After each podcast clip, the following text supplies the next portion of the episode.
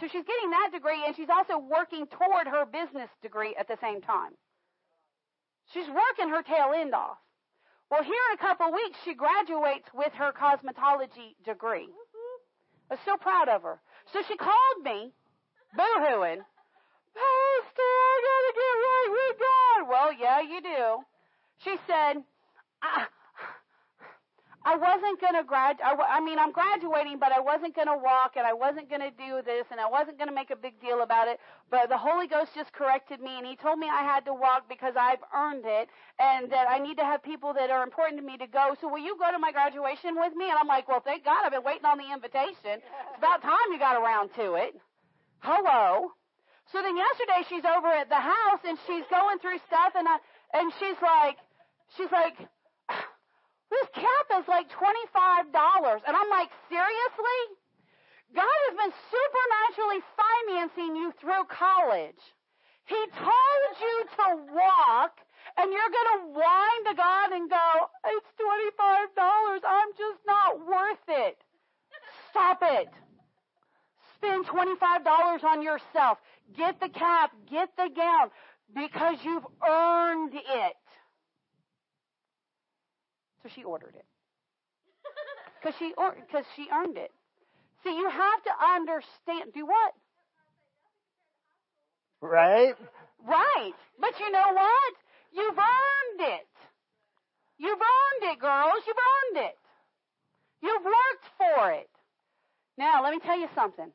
To get what God has called you to, to get the blessings of God, to get the prosperity of God, to get the health of God, to get the freedom of God, you're going to have to work for it. Amen. It doesn't just, the things of God don't just magically happen. The things of Satan, those magically happen. Yeah. Those just, why? Because he's trying to kill you. He's been trying to kill you since the day you were conceived. He likes to set traps. The devil has been trying to kill you since the day you were conceived. That he surely can. Right. I can too. All right, so verse 27. Oh my gosh, is that as far as we've gotten? Yep. Oh, we got to preach fast. So, so, God created man in his own image. In the image of God created he him. Male and female created he them. If you didn't hear him the first time, he said it a second time. Did you hear me? Created in, a, in the image of God. You're created in the image.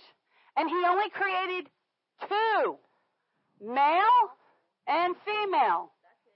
You know why he created a male and a female? Well, it tells you in the next it verse. It tells us. It tells us in the next verse. It tells us in the very next verse why we're created male and female. Yep.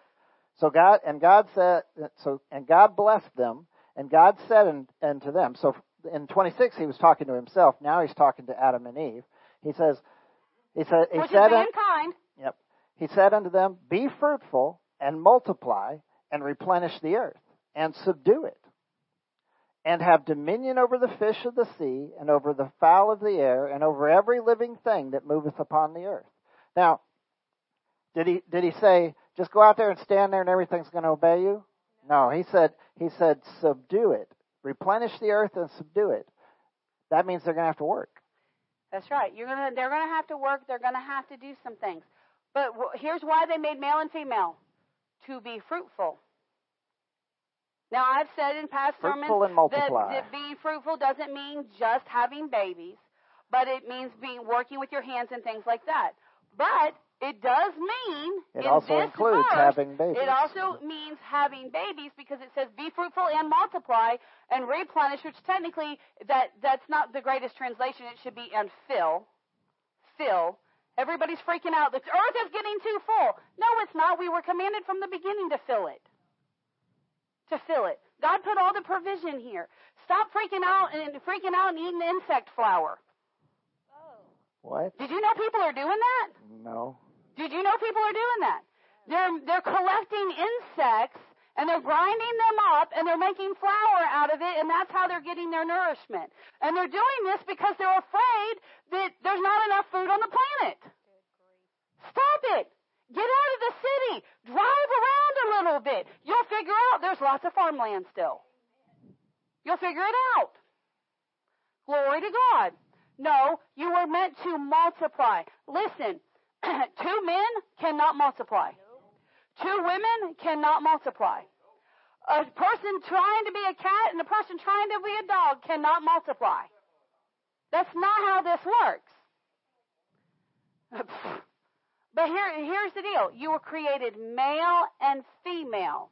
Now, I'm not being vulgar. I'm not being rude. I'm not being anything. I'll just say it like my spiritual father says it. Now, he's good in country, but he says it this way. If you don't know what you is, get in the privacy, privacy of your own home, get in front of a mirror, pull down your skivvies, and look at your equipment, and whatever equipment you got, that's what you is. Amen. Okay? Now, I've heard him say it this way if you don't have a mirror big enough. He said, in the privacy of your own home, get in the shower. Take, you take your clothes off, get in the shower, and look down. And whatever equipment you have, that's what you is. God did not mess up when He created you. Nope. He did not mess up. You are not trapped in the wrong body. You are not, just because you have different tendencies or different things that you like, doesn't mean you're something you're not. Listen, I grew up in a junkyard. I did. My daddy was a scout, scout uh, a salvage worker. I grew up in a junkyard. Honey, by the time I was eight years old, I could help my daddy pull a motor apart. I mean, I didn't necessarily have the strength to do it, but I had the know-how to pull an engine, break that thing down, clean it, scrape it, put all the valves back in it, and put it back together. Now, is that something that pretty little princess girls know how to do? Do you? No. No. Now, my my sister, on the other hand, she didn't want nothing to do about it. In fact, when she got to be a teenager and she ended up getting she ended up getting a, a flat tire one time, a blown out tire. She she called Daddy and and said, "I've got a bad tire. I can't." He said, "Well, get out there and get the jack and fix it." She said, "Ah, you know, I don't know how to do that." He said, "I'm a coming." So he drove over to where she was, and he said, um, called her by name, and he he said, Raymond, he said, uh, where about you get that flat tire? She said, Well, he said, Now, I want you to think about it. She thought about it for a sec. She paused and thought about it. He said, Now, where'd you get that flat tire? And she said, Oh, a mile or two back. He said, Yeah. He said, I followed your groove right to where you were. She didn't just get a flat tire, she got a blown out tire. She drove that thing on the rim for almost two miles. Ran the rim. It up. Needless to say, he wasn't happy about no, that. Oh no, no. But my point was, was just because I had a, because I had, and I got, I was out in the dirt and the filth, and I mean getting the cars. I don't care. I got when I got when I went out in the workforce, I was working with a with a young man who didn't know nothing about cars, and as he comes in, he's like, "Oh, my car won't work," and I said, "Well, I'll come look at it." He and I started looking. He had no water. He had barely any oil. The battery was corroded beyond belief. I was like, holy cow. I, I told, called him by name and I said, dude, this is why your car doesn't work. He said, why? What's wrong with it? Now, if I let the devil talk to me the way he talks to people, the devil would have convinced me that I was a boy because I was a tomboy. And listen, I still have to work at being girly today at the age of 51 or 52 or however old I am. Okay? I still have to work at it. Does that mean that I'm a that I'm a guy? No. Not at all. I just I just operate differently. I just operate differently. Personally, I'll just grab you up by the neck, shake you around like an old bulldog, sit you back down, and expect you to walk right. How much you know that tends to be kind of how the men are. My husband, on the other hand, he's very soft and very gentle and very kind. How much do you know? That doesn't make him a woman. Nope. I even notice what people wear. That doesn't yeah, make me a woman he does. either. He'll say, he'll say, he'll he'll he'll walk, walk away. He'll say, "Did you say? Did you notice so and so got their hair done?" I'm like, "What are you talking about?" He's like, "So and so had the prettiest earrings on." I'm like, "Really?" Did you notice so and so got new shoes? I'm like, "Wait, what?" I don't I, yeah, he buys he buys the jewelry for us. He does. Because I'm I get there and I get overwhelmed. I'm like, this is just too complicated.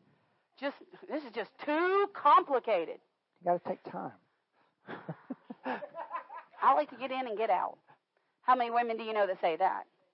They don't. These women, these women take us on. These women uh, once a year. I'll say, okay, what kind of fellowship y'all want to do? Once a year, they say, uh, Pastor, we need to go on a women's shopping trip. Oh, in the beginning, oh gosh, oh, I had to work on it. Now I've learned to enjoy them. See, I've learned to see, enjoy where, them. whereas now. she grew up in the junkyard with her dad, I grew up at home with mom, and dad was gone all the time, so I learned things. talking about, we're still talking about position. One thing that's important about knowing your position is knowing what you is. You got to know what you is. And I don't care what society says. You don't have to be, why are we talking about this? Because somebody needs to hear it. You don't have to be bisexual to be accepted. That's a bunch of bunk, junk, hogwash, and it's bondage of Satan. Stick to what you are. Stick to what God created you. In fact, save yourself for marriage. It'll make your marriage life so much easier. Well, Pastor, did you save yourself for marriage? Well, let me just be real honest in front. No, but I wasn't taught. I grew up in the age and the era of at least just be safe about it. I grew up in the age of the church that said we don't talk about politics. Look where that's got us. Look where that's got us. We don't talk about religion with anybody. Look where that's gotten us.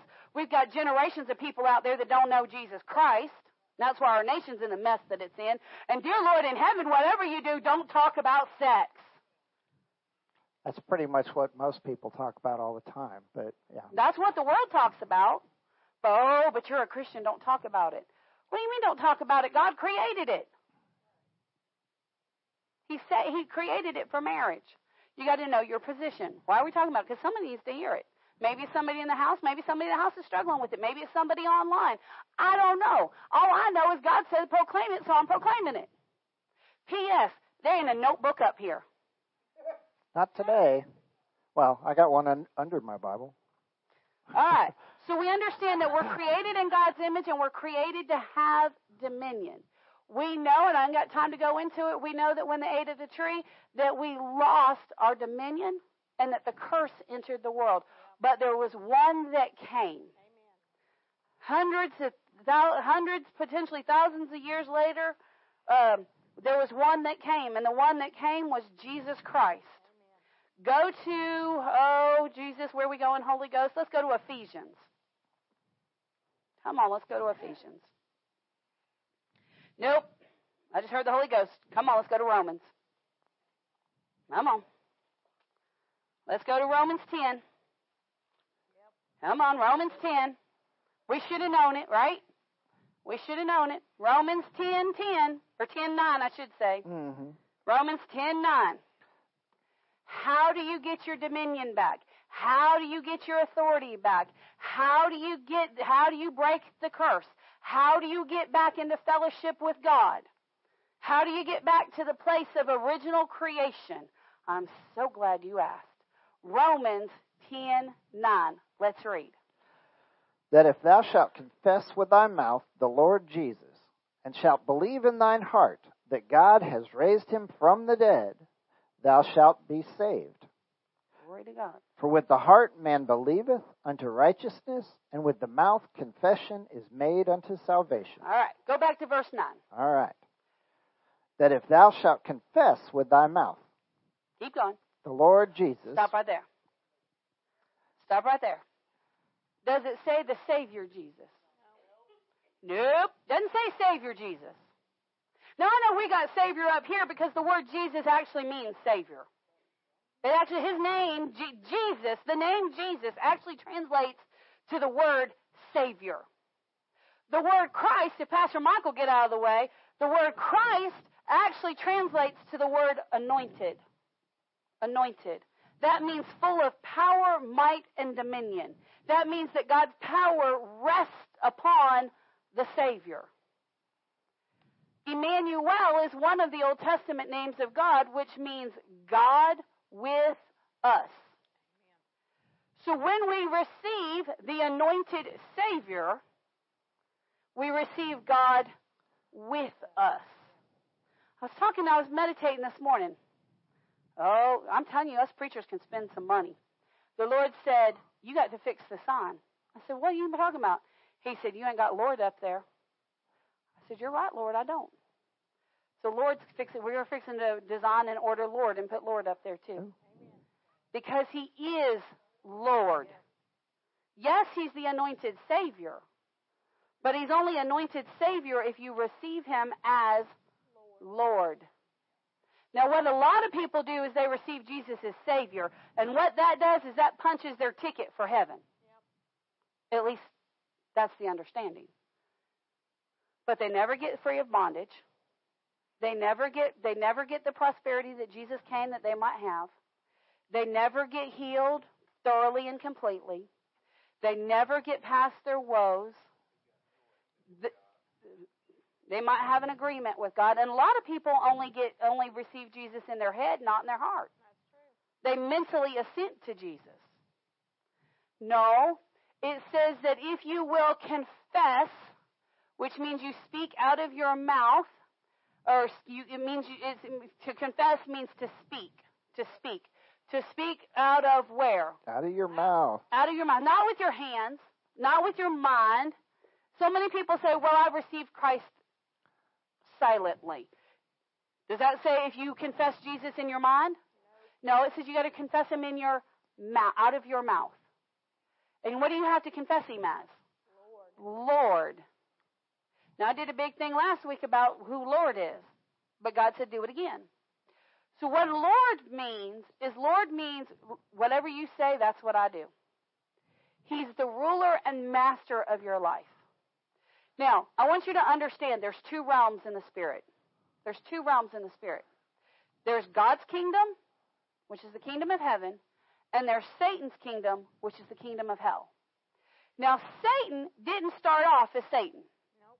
Satan started as Lucifer. Go to Ezekiel. And of course, Satan's kingdom is not really a kingdom per se, it's more of a prison. It's a prison. Let's go to Ezekiel. All by unction of the Holy Ghost. So I'll tell you what chapter when I get there.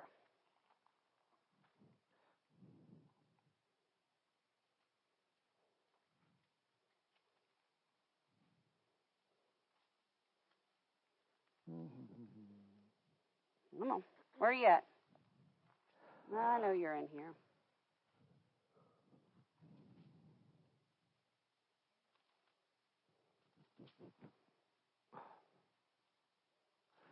You know which chapter we're in? No, no. I was hoping. You, I was hoping you would, because she's still flipping around. I'll get there. It's in Ezekiel. Hold on. The Holy Ghost bringing all things to my remembrance. Amen. Come on. Thank you, Holy Ghost. Come on. Thank you, Father. Thank you, Lord. Thank you, Lord. Thank you, Father. Thank you, Father. It's warm in here. Hold on.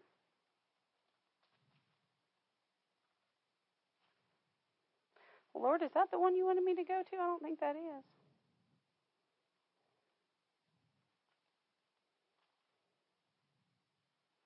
That's a good verse, though.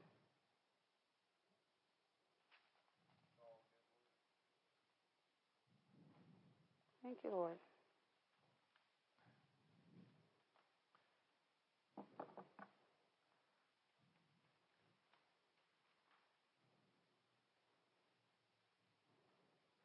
Come on. Just hold on. How much you know God's worth waiting on?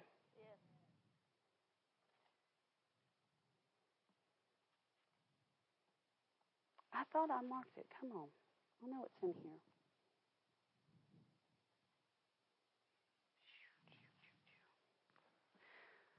Hold on. I know it's in here.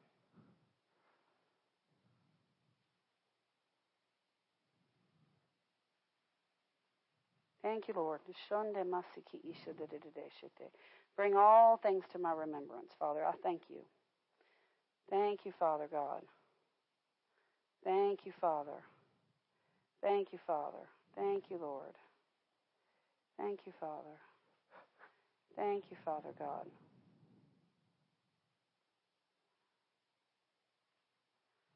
Oh, come on.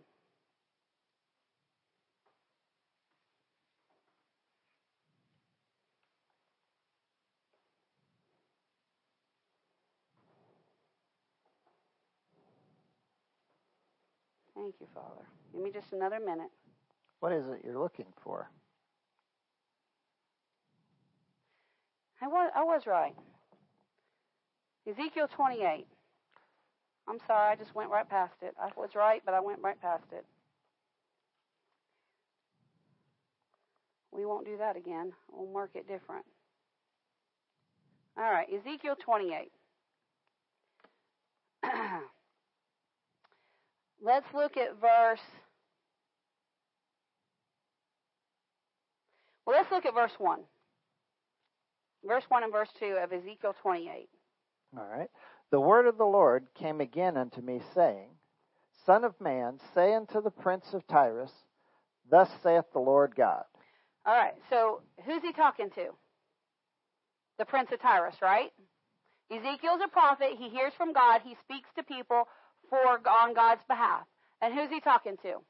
He's talking to the prince or the ruler of Tyrus. That's who he's talking to. And what's he say? Thus saith the Lord God, Keep going. because thine heart is lifted up, and thou hast said, I am God, I am a God. I sit in the seat of God in the midst of the seas. Yet thou art a man and not God. Thou set thine heart as the heart of God. Now he's talking to a governor, to the governor of Tyre, and this governor said this about the Lord Well, uh, he said it about himself. or about himself. He lit number one, he lifted up himself in his heart. Number two, he said, "I am a God." Number three, he said, "I'm going to sit in the seat of God." This is the same stuff that Satan said. This is the same stuff that Satan said. Now, I want you to jump over to verse um, 11. Well, yeah, verse 11. All right. Moreover, the word of the Lord came unto me, saying, Son of man, take up a lamentation upon the king of Tyrus, and say unto him, Thus saith the Lord God, Thou sealest up the sum, full of wisdom and perfect in beauty. Now, does that sound like he's still talking to the same guy? Does, doesn't it? Yep. It does, doesn't it? Let's read on a little bit. All right. Thou hast been in Eden, the garden of God. No, wait, thou hast been in Eden, the garden of God. How did this prince of Tyre, thousands of years after the garden, be with God? I mean, was this prince on the ark and we just didn't know it? No. So could he possibly be talking to the prince at this point? No, he's talking to the spirit operating through the prince. God, through Ezekiel, God is talking directly to Satan who has overtaken this king, who has overtaken this man, or is who is operating in this man. Now, this is what he has to say about Satan before he fell. All right. So verse 13. Hold on. We got to back up. Go. He said, seal up, he said this. He said, thus seal up the sum of all wisdom.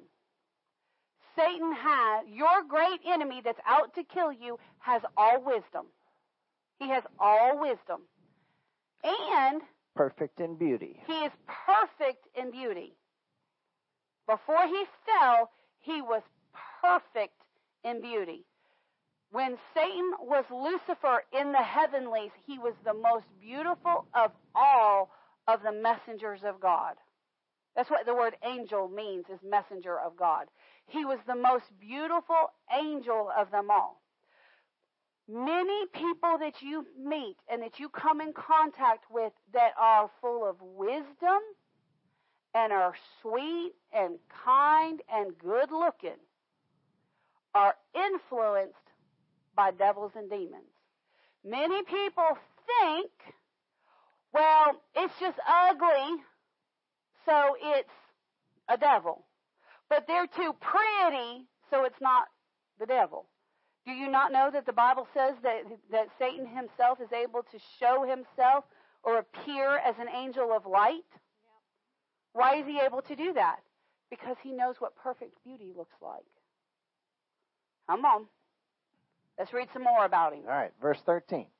Thou hast been in the in Eden, the garden of God. Uh, do we know that to be true? Yes, he was there. He was there. He de- he defi- he he was the one that got Adam and Eve to defile themselves. Well, when did it, when did Adam when did Satan show up? Apparently, at least in the garden, because he walked with God in the garden. He didn't just suddenly show up in the serpent one day.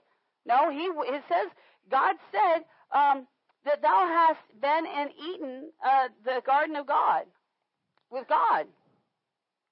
And it says, Every precious stone was thy covering the sardis, topaz, and the diamond, the beryl, the onyx, and the jasper, the sapphire, the emerald, the carbuncle, and gold.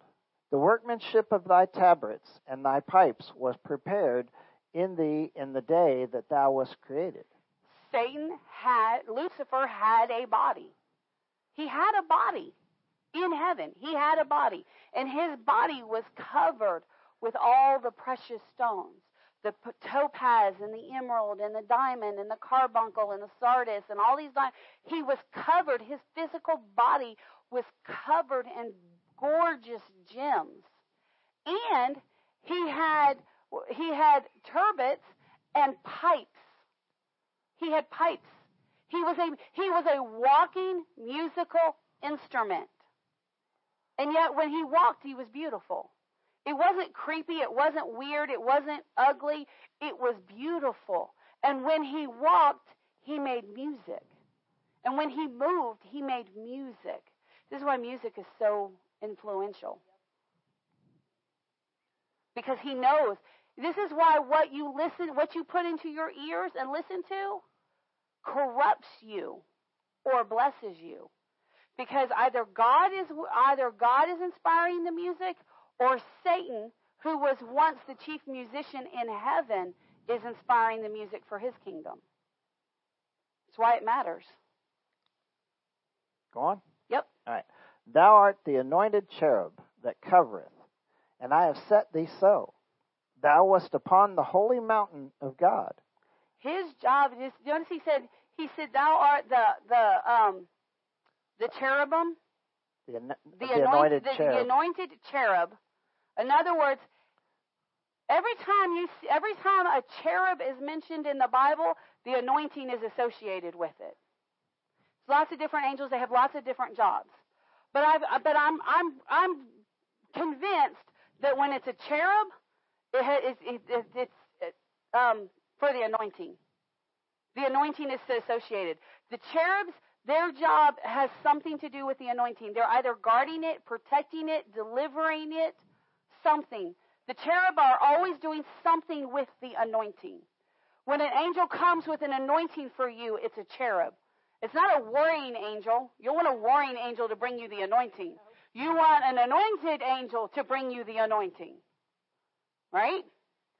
So, so, the, but he, so he was anointed and he was the cherub and he covered the throne. He's big. He's big and he covered the throne. Come on. And I have set thee so. Thou wast upon the holy mountain of God. Thou hast walked up and down in the midst of the stones of fire.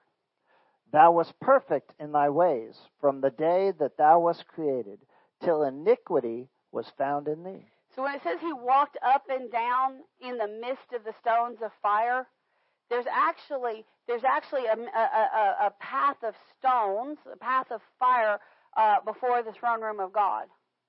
And what and what and what say what Lucifer's job was was to dance and twist and twirl and worship before God. And as he did, it made music to God. That was his job. That that was Satan's job was to twist and twirl and create music. Do you think he stopped making music? except for his music now worships him in his kingdom. instead of worshiping God in God's kingdom. Why are we talking about this? It affects your position. It affects your thinking and understanding of your position. Oh, Lord Jesus, come on. All right, a little bit more. 16? All right. By the multitude of thy merchandise, they have. No, not that verse. Not that one. Okay. So, so we understand that. So, so you have to understand, Lucifer, the kingdom of Satan was not originally a kingdom. But he got to talking and thinking and behaving like this prince of Tyre. Really, that prince of Tyre got to thinking those things and saying those things because he surrendered to Satan. And he started to take on the personality of Satan.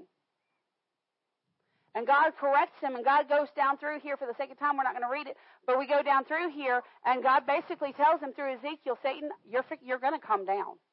I'm going to take you down. You're going to come down. Now, I want you to go over a couple of verses. Or chapters. Couple of chapters, yep.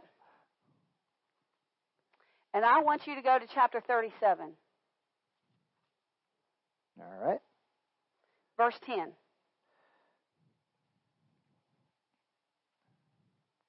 This is where Ezekiel prophesies to the, to the, to the dry bones. So verse 10, the dry bones have come into life, or has come into life. Let's read verse 10. All right. So I prophesied as he commanded me, and the breath came unto them, and they lived, and stood up upon their feet, an exceeding great army.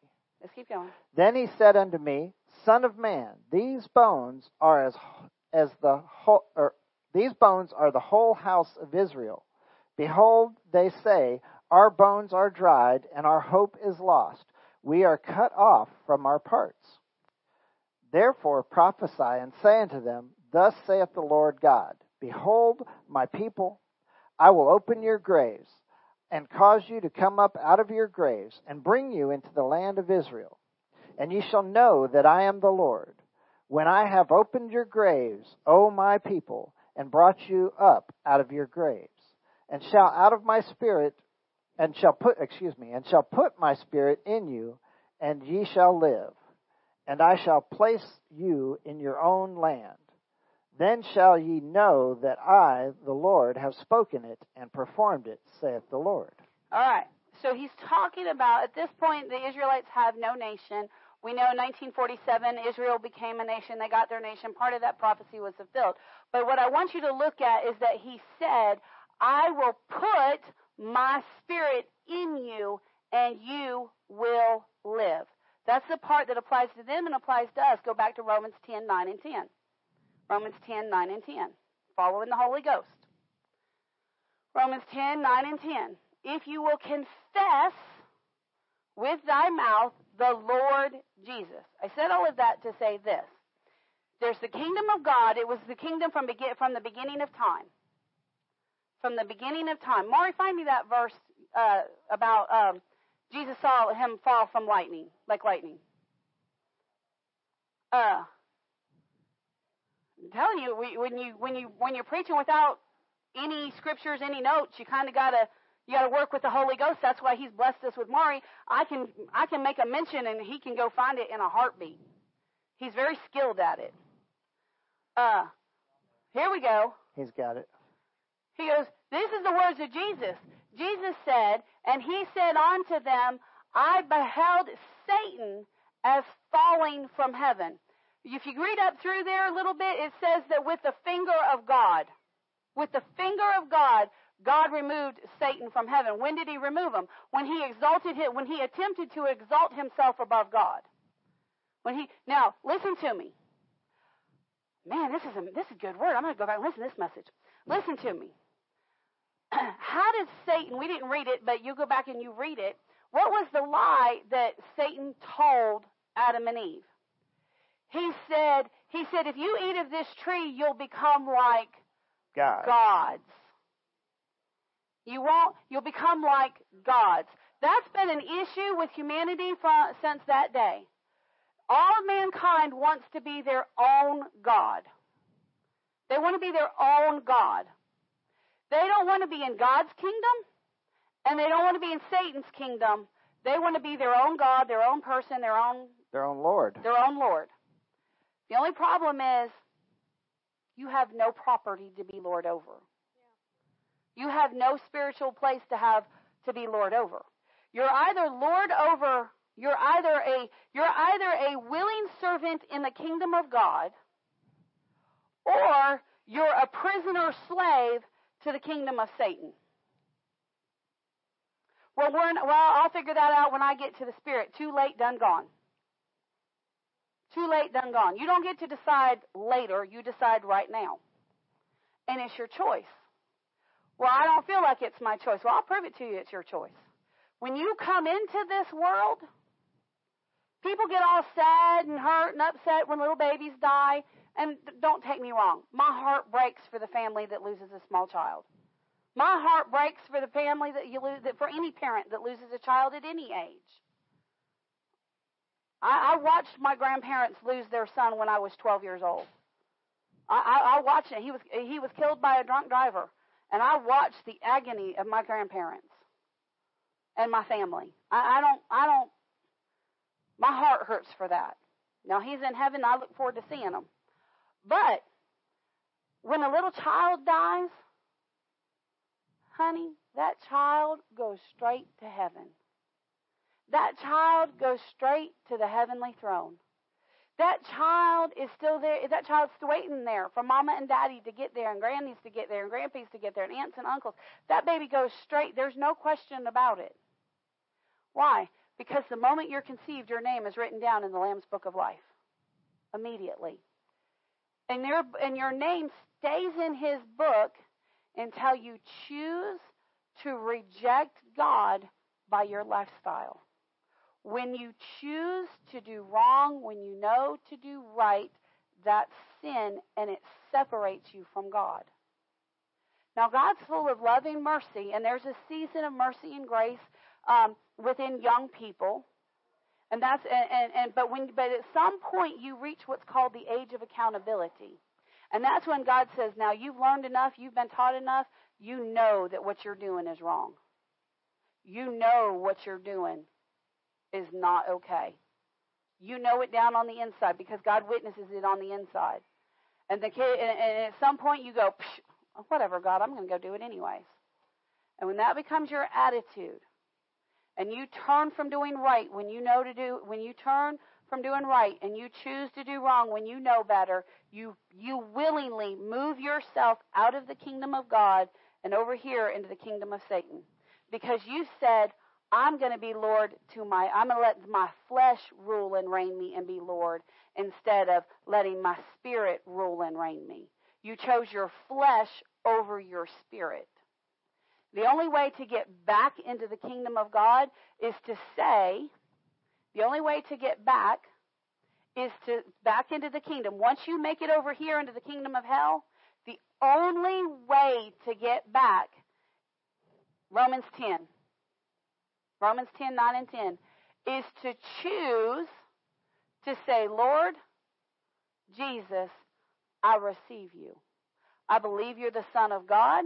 I believe Jesus, I believe God raised you from the dead and I choose to make you the Lord of my life. And when you do that, Jesus immediately, he immediately walks right up to Satan. I'm not calling you Satan, but he immediately walks right up to Satan and he says, Excuse me, they've decided that I'm going to be the Lord of their life. You got anything to say about that, Satan? And Satan goes, No.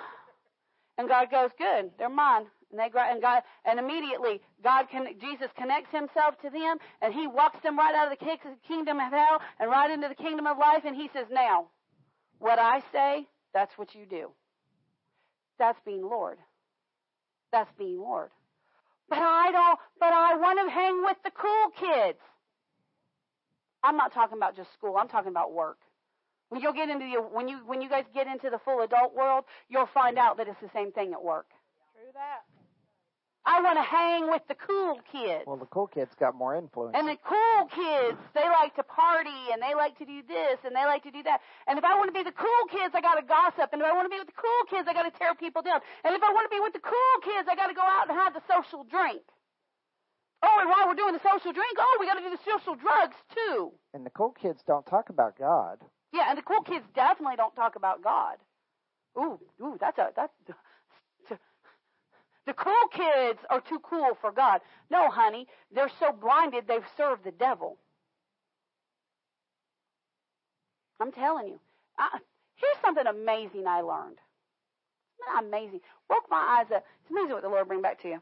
I remember I'm living in the world for 12 years, and I never heard anybody, never, I never heard anybody talk about God. Never. Not one time. Never heard anybody. But then I received Jesus. And now I went from this kingdom back into this kingdom. And I'm a people pleaser. I'm not people. I was a people pleaser. That's not what I meant to say. I'm a people watcher. I watch people. I listen. My ears are keyed in. Even Brother James come bebopping in the office. What was it last week or week before, and said, "How many ears do you have?" Because I'm always listening. My radar is always up. I'm always listening. I was taught to do that living in the city. You watch your back. You listen to everything. So I'm listening to everything. And I'm working. And all of the sudden, I begin to hear people. You know, the, the servants of the servants of the of the devil, because you're serving one or the other. The servants of the devil, they don't think twice about ah, oh, but but up but but. You know what I'm saying? Giving praise to their God, profanity after profanity. But over here, I'd hear, ooh, let me tell you what Jesus did. Let me tell you, man, I had an encounter with Jesus this week. I was driving, this car almost hit me, and but my angels moved me right out of the way. And I kept hearing this everywhere. But what really floored me was though there were more people talking about Jesus than there were talking about the devil, the Christians were whispering and the devils were screaming. See, and what? And, well, why did you? Why were you all of a sudden able to hear the Christians? Because the blinders had been taken off my eyes and off of my ears. Because I came into the kingdom of God. See, if you're serving in the kingdom of Satan, or you're maybe you're in the kingdom, maybe you're in the kingdom of God, but you're right here on the edge, and you're kind of being pulled that way. See, Satan will put blinders on you. And and the, and the cool kids to use the analogy you were using, the cool kids will t- like to talk about the gray areas. Okay. Oh, there's so many gray areas in life, and there's so many loopholes, and and, and you know you there you can do it this way, and you can get away with it. Well, the thing is, there's not really any gray areas with God. No, he's, he's light. He's light. Satan's darkness. That there is no in between. You're either in the light or you're in the darkness. If you're in the If- gray, you're if- in the dark. if you're looking for loopholes, if you're looking for the gray area, you're not putting Jesus as Lord of your life. Right. And if he's not Lord of your life, then then Satan is. Right. So let's finish reading this verse, verse 9. He says that if thou shalt confess with thy mouth the Lord Jesus, in other words, Jesus says, confess my word. You confess his word. Jesus says, spend time in the Bible, spend time in the Bible. The, Je- the Jesus says, don't talk that way, you don't talk that way. Jesus says, separate yourself, you separate yourself. Jesus says, uh, confess my word, you confess the word. Jesus, whatever he says, that's what you do. That's what you do. Okay? That's what a Lord is. Now, Satan's a little subtler, but he gets you wrapped up into some mess. But now notice it says, and it's not just I confess Jesus. Because you can confess him. I said this earlier. There's a lot of people that say, oh, yeah, I believe in Jesus. And But there's a big difference between believing in him and believing in your heart. My aunt, who nearly went to hell, believed in Jesus. She just didn't believe he was the Son of God. Satan believes in Jesus. Yeah, yeah. In fact, the book of James says, because they were all uh, they- in the book of James, which was Jesus' brother, uh, he said, "Oh, you believe in the devils and demons? Well, that's good. They believe in Jesus too." They were like, "Yeah, they tremble at his at the, at the name of Jesus too. Good job." And in, No. in fact, uh, in fact, most most uh, most false religions believe in, in Believe in- Jesus. in some they just form. don't make him Lord, and they don't put him first. Even the Quran, the Quran speaks more of Jesus than it does of Mohammed. That's right. The but Quran. he's nothing more than a prophet. See, that's called a false Jesus. It's called a false Jesus. But notice what he said. He said, and shall believe in your heart. Believe in your heart. Now I say this all the time. Well, I believe the grass is pink. Doesn't make the grass pink. Here's the deal. Every time I say that, I know in my heart that grass is not pink. I know that grass ain't pink. Ain't nothing going to turn that grass pink. Why? Because that's not how God created it. Amen. Just because you, so there's a difference between having a little bit of trouble in your head and but yet knowing it to be true in your heart. So he said believe, because that word believe simply means to trust. I trust in my heart. Where do we have to trust? Trust in your heart that God has raised him from the dead, and thou shalt be saved. You have to trust and believe that Jesus is alive today.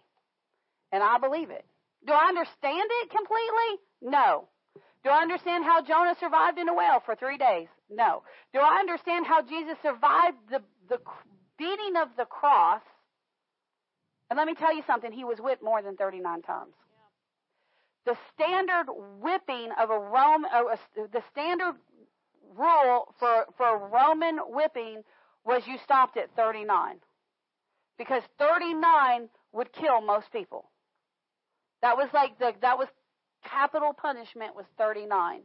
But the scripture said that the soldiers kind of got caught up and went to the point of excess in whipping him, which means he was whipped more than 39 times. Okay? Just so by all rights, just by the scourging alone, Jesus should have died. How did he carry the cross while he was whipped? How did he get hung on the uh, hung on the cross and survived for six more hours? I don't understand it. I have enough of a medical understanding to know that shouldn't have been able to happen. But Jesus understood who he really was, and he understood his divine position. He understood it. See, we don't understand our divine position. I want you to go to. So once you receive Jesus, once you receive Jesus, go to 1 Corinthians. Once you receive Jesus, then wonderful things happen. I'm going the wrong way, y'all. I said first, I meant, is it first? It's second. Second Corinthians. I'm sorry. Second Corinthians 5, verse 17. 517. 2 Corinthians 517.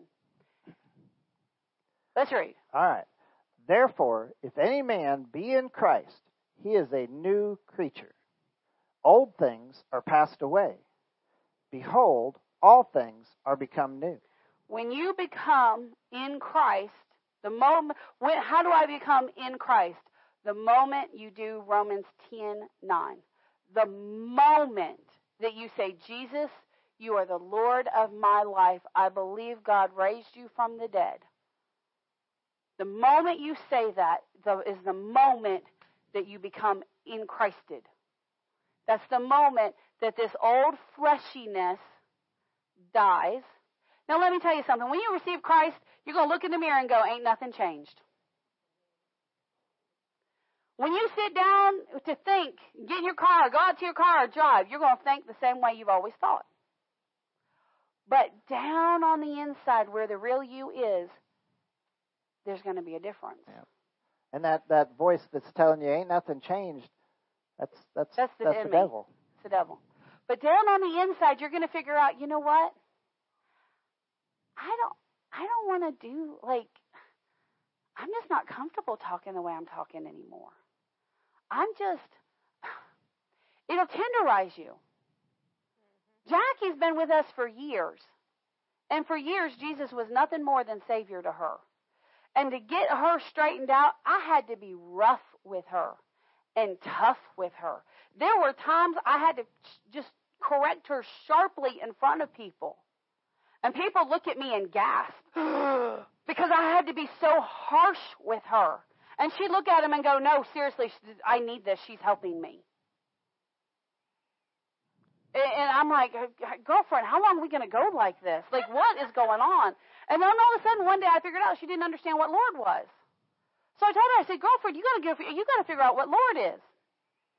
I said, come over to my house. We'll watch some movies about kings and lords and what have you. You can start to get an understanding. And she's like, okay, well, unbeknownst to me, she went and had a conversation with God, and God showed her what Lord was. And she said, oh, if that's what it is, okay, Lord, I receive you as Lord, not Savior. She got rid of her get out of free jail card. That's literally, she thought Jesus was her get out of jail free card. That's what she thought. Jesus was my get out of hell card. That's what she thought. But then she saw, but then God opened her eyes because she asked the question, God, what's the difference between Lord and Savior? And he said, Oh, honey, it's this right here. She said, Well, then I make you Lord. And instantly her heart changed. But she didn't inform me of this conversation that she had with God. So here I am thinking I still got to be rough and tough with her. And so I corrected her the way I've been correcting her for, I don't know, eight years, nine years, I don't know, feels like forever. Since Noah came off the ark, I've been correcting her this way. And all of a sudden, I correct her hardly, and she's going, why are you being so hard? I don't understand. And I'm like, what is wrong with you? like, what is wrong? She's like, I just, I gotta go. And this went on for a couple of weeks. And I finally said, girlfriend, you gotta come sit down in my office. And I said, What is the matter with you? You're getting offended at the drop of a hat. You're crying even more than usual. Like, what is going on? And she's like, Well, I really don't know. This I said, When did this start? She said, Well, you remember now listen, when you ask Jackie a question, be prepared, brace yourself for a story. You think I'm a storyteller? Huh, honey, you ain't seen nothing. She'll tell you who she looked at on social media on her way to talk to you. Just hold on. that guy. She kept saying yesterday, that guy. And I'm like, who are you talking about? Oh, she said, oh, it's some video. And I said, oh, okay. So later she said, that guy. And I said, what guy? She said, that guy. I did. She said, that guy. He was so happy with his hair. And I said, what guy? I'm thinking a video. She goes, no, the guy whose hair I cut the other day. I'm like, wow. She took a breath and I lost half the story. So she'll tell you a story. So she backed me up on a story and she said, So you remember me and so and so were in the church and we were talking about this and that. Finally, it came down to I went and had a conversation with the Lord and found out what Lord meant and I received him as my Lord. And she said, And now ever since then, every time you correct me, it just hurts. And I said, Well, of course it hurts because you got a brand new heart. I said, You're tender now. Now I don't have to beat through your thick hard headedness, your hard heart. And she said, is, is, is, that, is that what it is that what it is? I said, Yes. I've not had to correct her harshly one day since. Difference between Savior and Lord. I'm trying to get us somewhere. Mm-hmm. What happened? She became that brand new creature. She became that brand new creature. So when you become that brand new creature, you become in Christed. Now, I only got a couple of minutes. Just hang tight with me. We're going to Ephesians. I think we're going to Ephesians. I'm pretty sure we're going to Ephesians. Hold on. Maybe we're, we, we are going to get there, but hold on. Well, now you're in Ephesians. Uh, right. I'm trying to find which one I wanted. Hold on. Is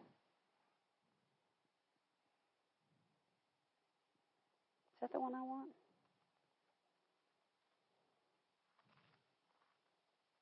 I had it. Why did I move it?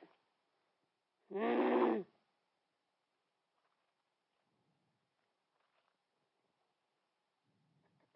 Hold on. Well, let's just go ahead and read Ephesians. You go ahead and read Ephesians. Um, do I want to read that one?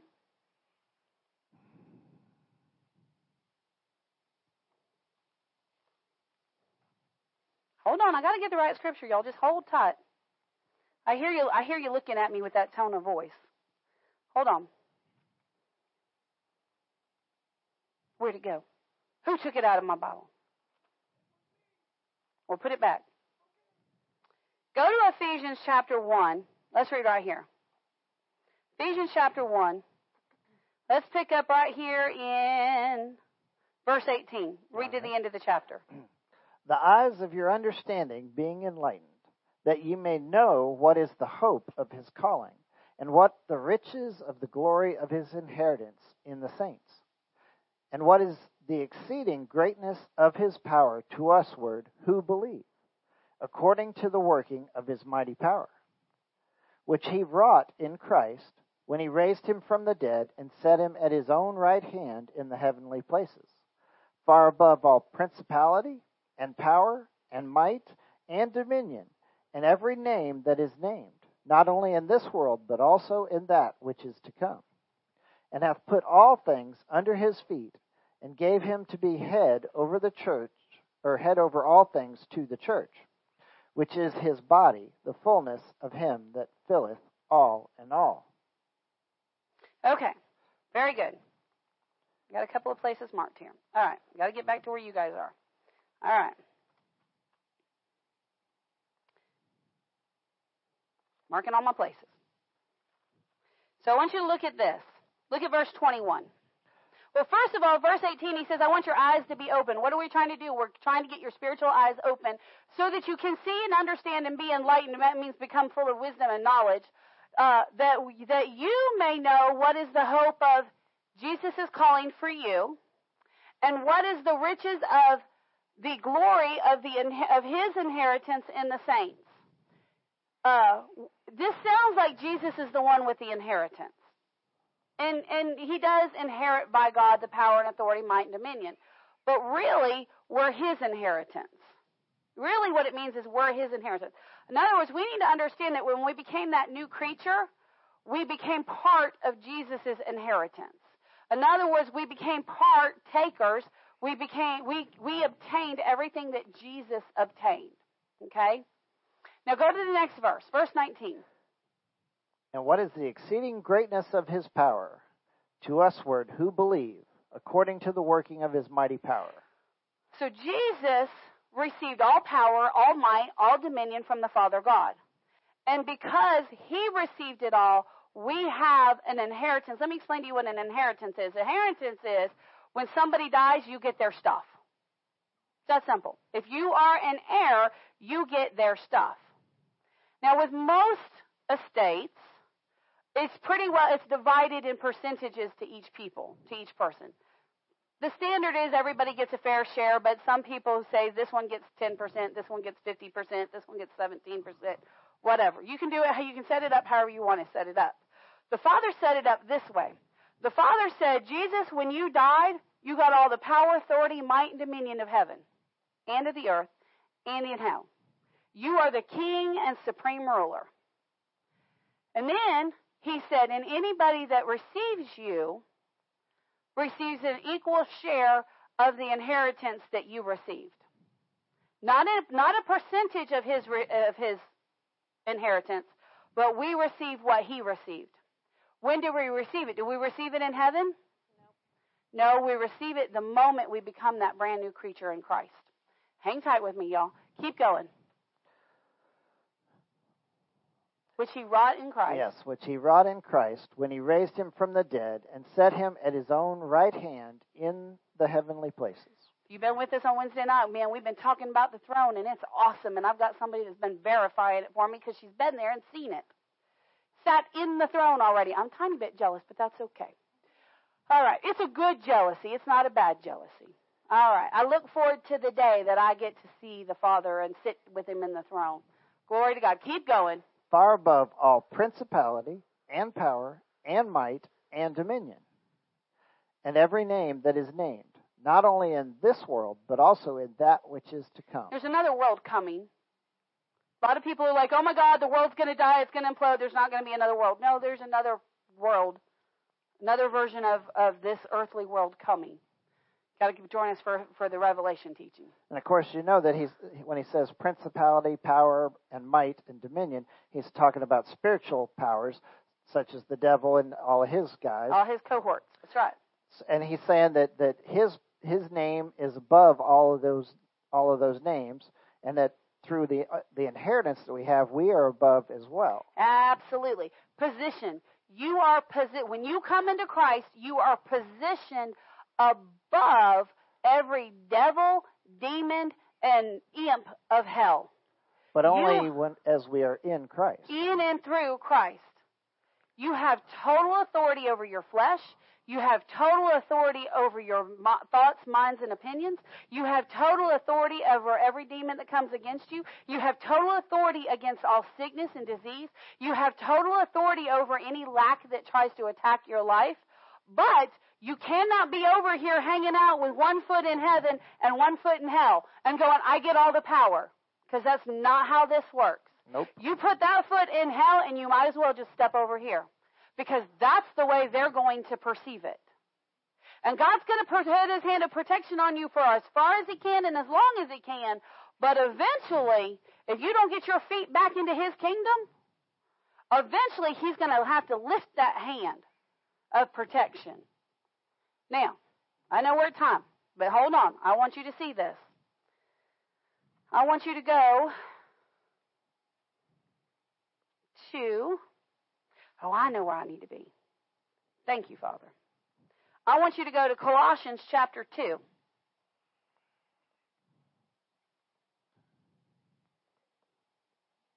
Colossians chapter 2.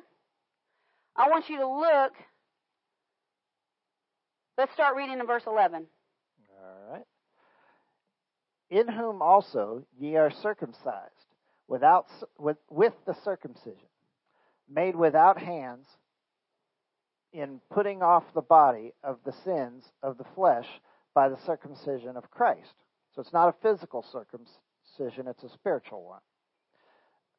Buried with him in baptism, wherein also ye are risen with him through the faith of the operation of God, who hath raised him from the dead, and you, being dead in your sins and in and the circum, uncircumcision of your flesh, hath he quickened together with him, having forgiven you all trespasses, blotting out the handwriting of ordinances that was against us, which was contrary to us, and took it out of the way, nailing it to his cross.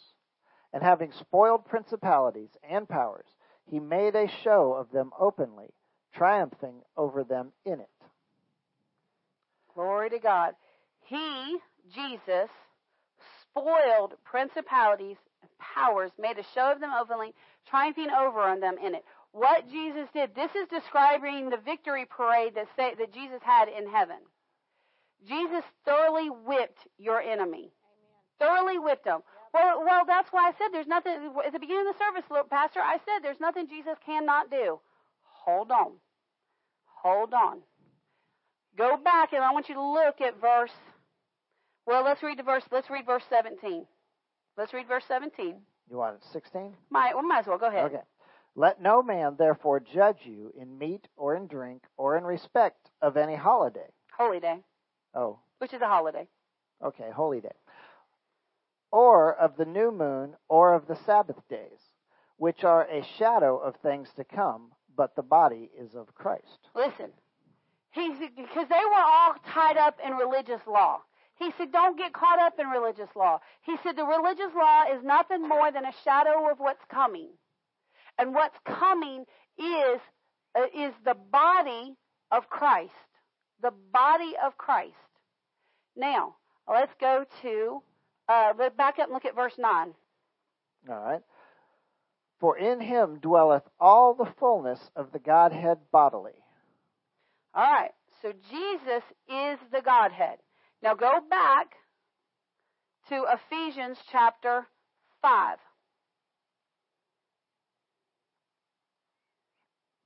And we're going to pick up right here in uh, Jesus is telling us that we're, let's just pick up, man, got to save time, got to save time, think about time, time, time, time. Uh, let's read verse 20 and go down. All right. Giving thanks always for all things unto God and the Father in the name of our Lord Jesus Christ, submitting yourselves one to another in fear of God. That's that's not like, oh my God, I'm afraid, but like, God, I don't want to disappoint you. Right.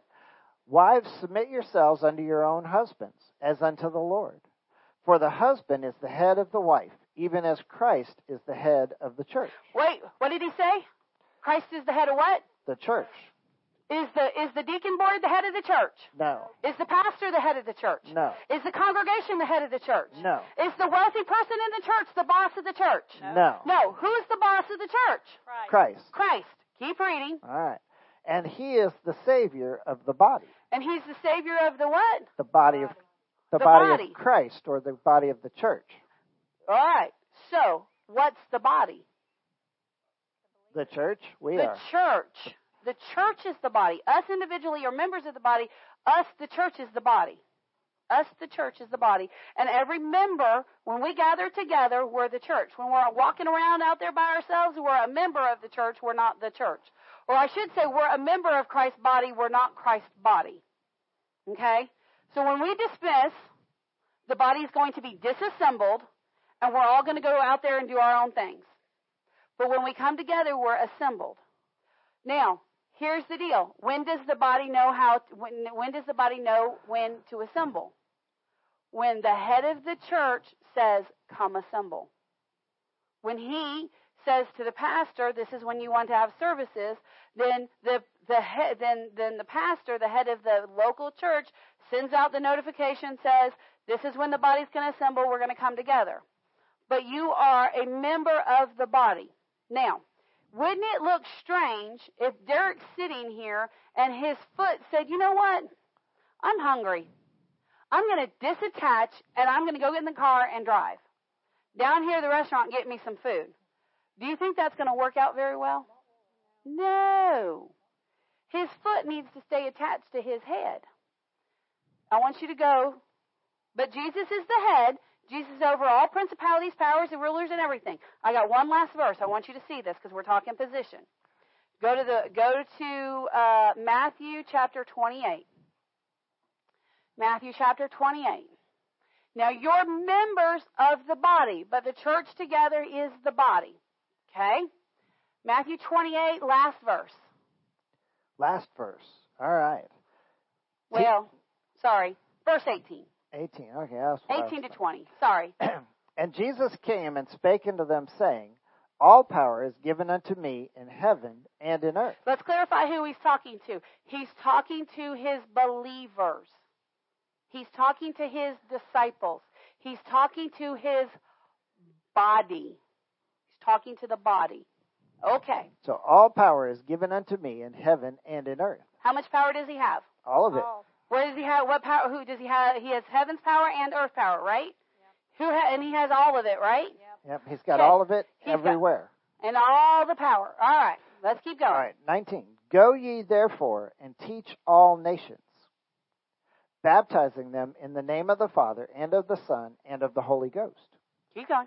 teaching them to observe all things whatsoever I have commanded you. And lo, I am with you always, even unto the end of the world. Amen. When Jesus spoke these words, he took all of his authority, all of his power, all of his might, all of his dominion, all of his riches, all of his resources, everything that belonged to him, he took it and he handed it to his body of believers. Which means that unless we, the body, operate in our power, might, and dominion, unless we operate as Christ tells us to operate, Jesus can do absolutely nothing in the earth. He can do nothing in the earth. Why do bad things happen? Because the church and the members of the church, the members of the body, because the body of Christ, the members of his body, are not doing their position. They're not fulfilling their position. And when you're not fulfilling your position, you have no power, might, or ability. Okay? So, what is our position? Our position is in Christ. And because we're in Christ, we have all the power, all the might, all the ability to do anything that Jesus tells us to do. Now, if Jesus tells you to go be a witness, then you have the ability to be a witness. If Jesus tells you to go pray for somebody, you have the ability to go pray for somebody. If Jesus tells you to sit down and read the Word, you have the ability to read it and understand it. If Jesus tells you to spend time with Him in prayer, you have the ability to pray and spend time with Him. If He tells you to sit and wait for Him, you have the ability to sit and wait. If you're if you start to say something and there's a scratch on the inside that says don't say that, you have the ability to stop speaking. If Jesus says, "Hey, tell them this," you have the ability to speak it. Your position in Christ enables you to do everything that God has told you to do. Jesus said to every believer that came into contact with him and received him, he said, Go and sin no more, which means you have all of the ability to no longer sin. Amen. You have the ability to no longer get offended. You have the ability to control your emotions.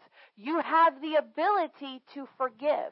You have the ability to walk in love. You have the ability to not gossip. You have the ability to perform your job as though Jesus Christ was your physical boss.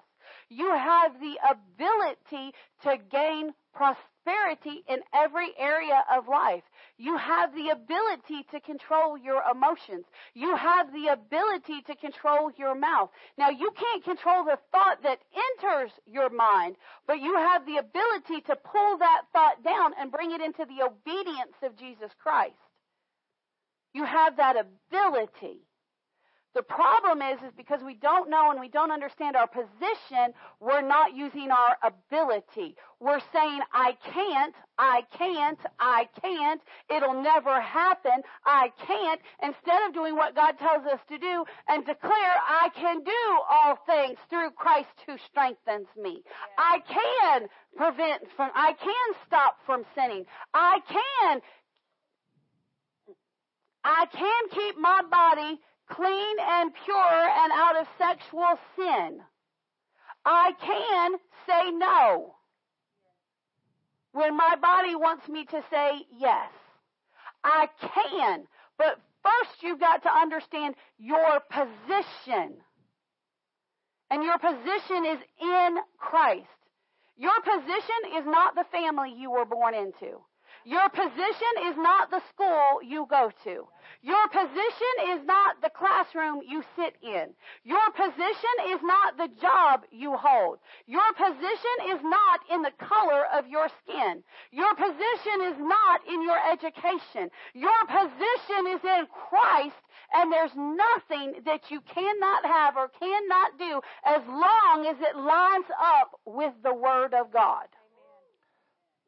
And on that note, amen, hallelujah, praise the Lord. Let's take the tithe and now, offering. now- no, I'm kidding. Now, now you'll notice that she's been saying that you have the ability.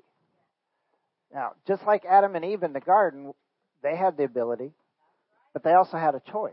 That's right. We have to exercise that choice. If we don't do that, then it then it's for naught. Glory to God. And and here's the deal. You know, some people wonder whether they're saved or not. Here's how you tell. If he if you've made him Lord Lord and Savior of your, Lord and Savior of your life, then you're going to choose to do the things that he tells you to do. Glory to God. And if you're not choosing on a co- fairly consistent basis, then you might need to start looking at whether you're actually saved or not, or or whether you're, you're just backslidden, or you you or you you need to make some improvements. You know, I mean, He's given us the ability to not sin. That doesn't mean automatically that we're not going to sin. We have to exercise that choice. We have to make ourselves do it. That's right. And and and That's where you take that and when, and when we put Jesus as our Lord and we want to and we love him and we want to please him, we're going to make that choice. We're going to make that choice not to sin. That's right. But Glory it's still God. a choice. He he's not made us slaves. That's the difference between his side and the other side. He's not made us slaves. We still have a choice. That's right. The the unfortunate part is if we make the wrong choice, we can end up back on the wrong side. That's right. That's right. Glory to God. I'm listening to the Holy Ghost. I'm not going to do a, a. And I'm not going to do. Let's do it this way. Let's do it this way. If you say, I've received Jesus as Savior, but I've not made him Lord, I need to make him Lord. Then, right there where you're sitting, I don't even need to lead you in this. All you need to do is say, say out of your mouth, Father God, I receive Jesus as the Lord of my life. I believe that He died. I believe that rose him, that, that He rose from the dead, and I and I receive Him. And that's it. In an instant, in that moment, bam, boom, you're in the family. But I I don't have an unction to give an altar call, so to speak, to pray it with you because I don't want you doing it out of emotion. I want you doing it because you need because you know it's what you need to do.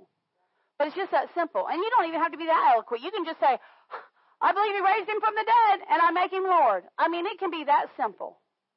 Now, I think that the more more so what's really stirring on me is I think there's people in here that say, "Well, I made him Lord, but I didn't really understand what Lord was.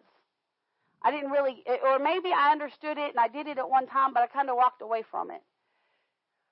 All you have to do is recommit. All you have to do is say, Father, I, I, I've got a better understanding. I get it now. I understand it now. Father, I'm making that choice. Listen, I tell the Lord every single day. I make this prayer every single day in one form or another. Every day I say, Jesus, I choose you. You're the Lord. I choose you. Whatever you say, I'm going to do it because I believe in you. Sometimes I say, I believe you raised from the, you've been raised from the dead.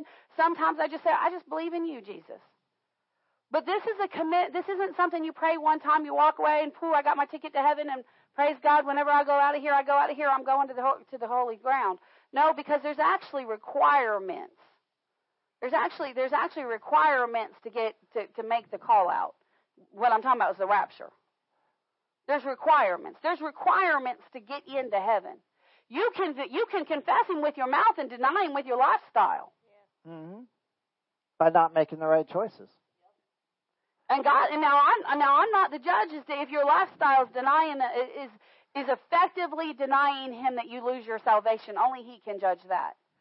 But you know in your heart where you stand with God. You know on the inside where you stand with God. If there's an emptiness and a darkness on the inside, you're you're you're separated or at least you're on your way to separation.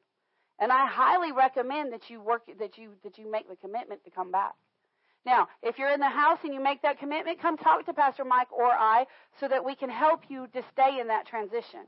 If you're online, reach out to us by email through the website, or you can just email us at dhmmain at uh, gmail.com and just say, hey, I, I made that decision. Just pray for me. We're here for you. We'll pray that you that God leads you to a home church. Uh, but if you make that decision, make sure you tell somebody so you have a support system. Well, let's do the offering and uh, we'll release the people. Right. They're feeling like Pharaoh right now. I guess they're getting hungry by now. I know. I Father, know. Father, we come to you in the mighty name of Jesus. Go ahead, honey. Okay. I know. Go ahead.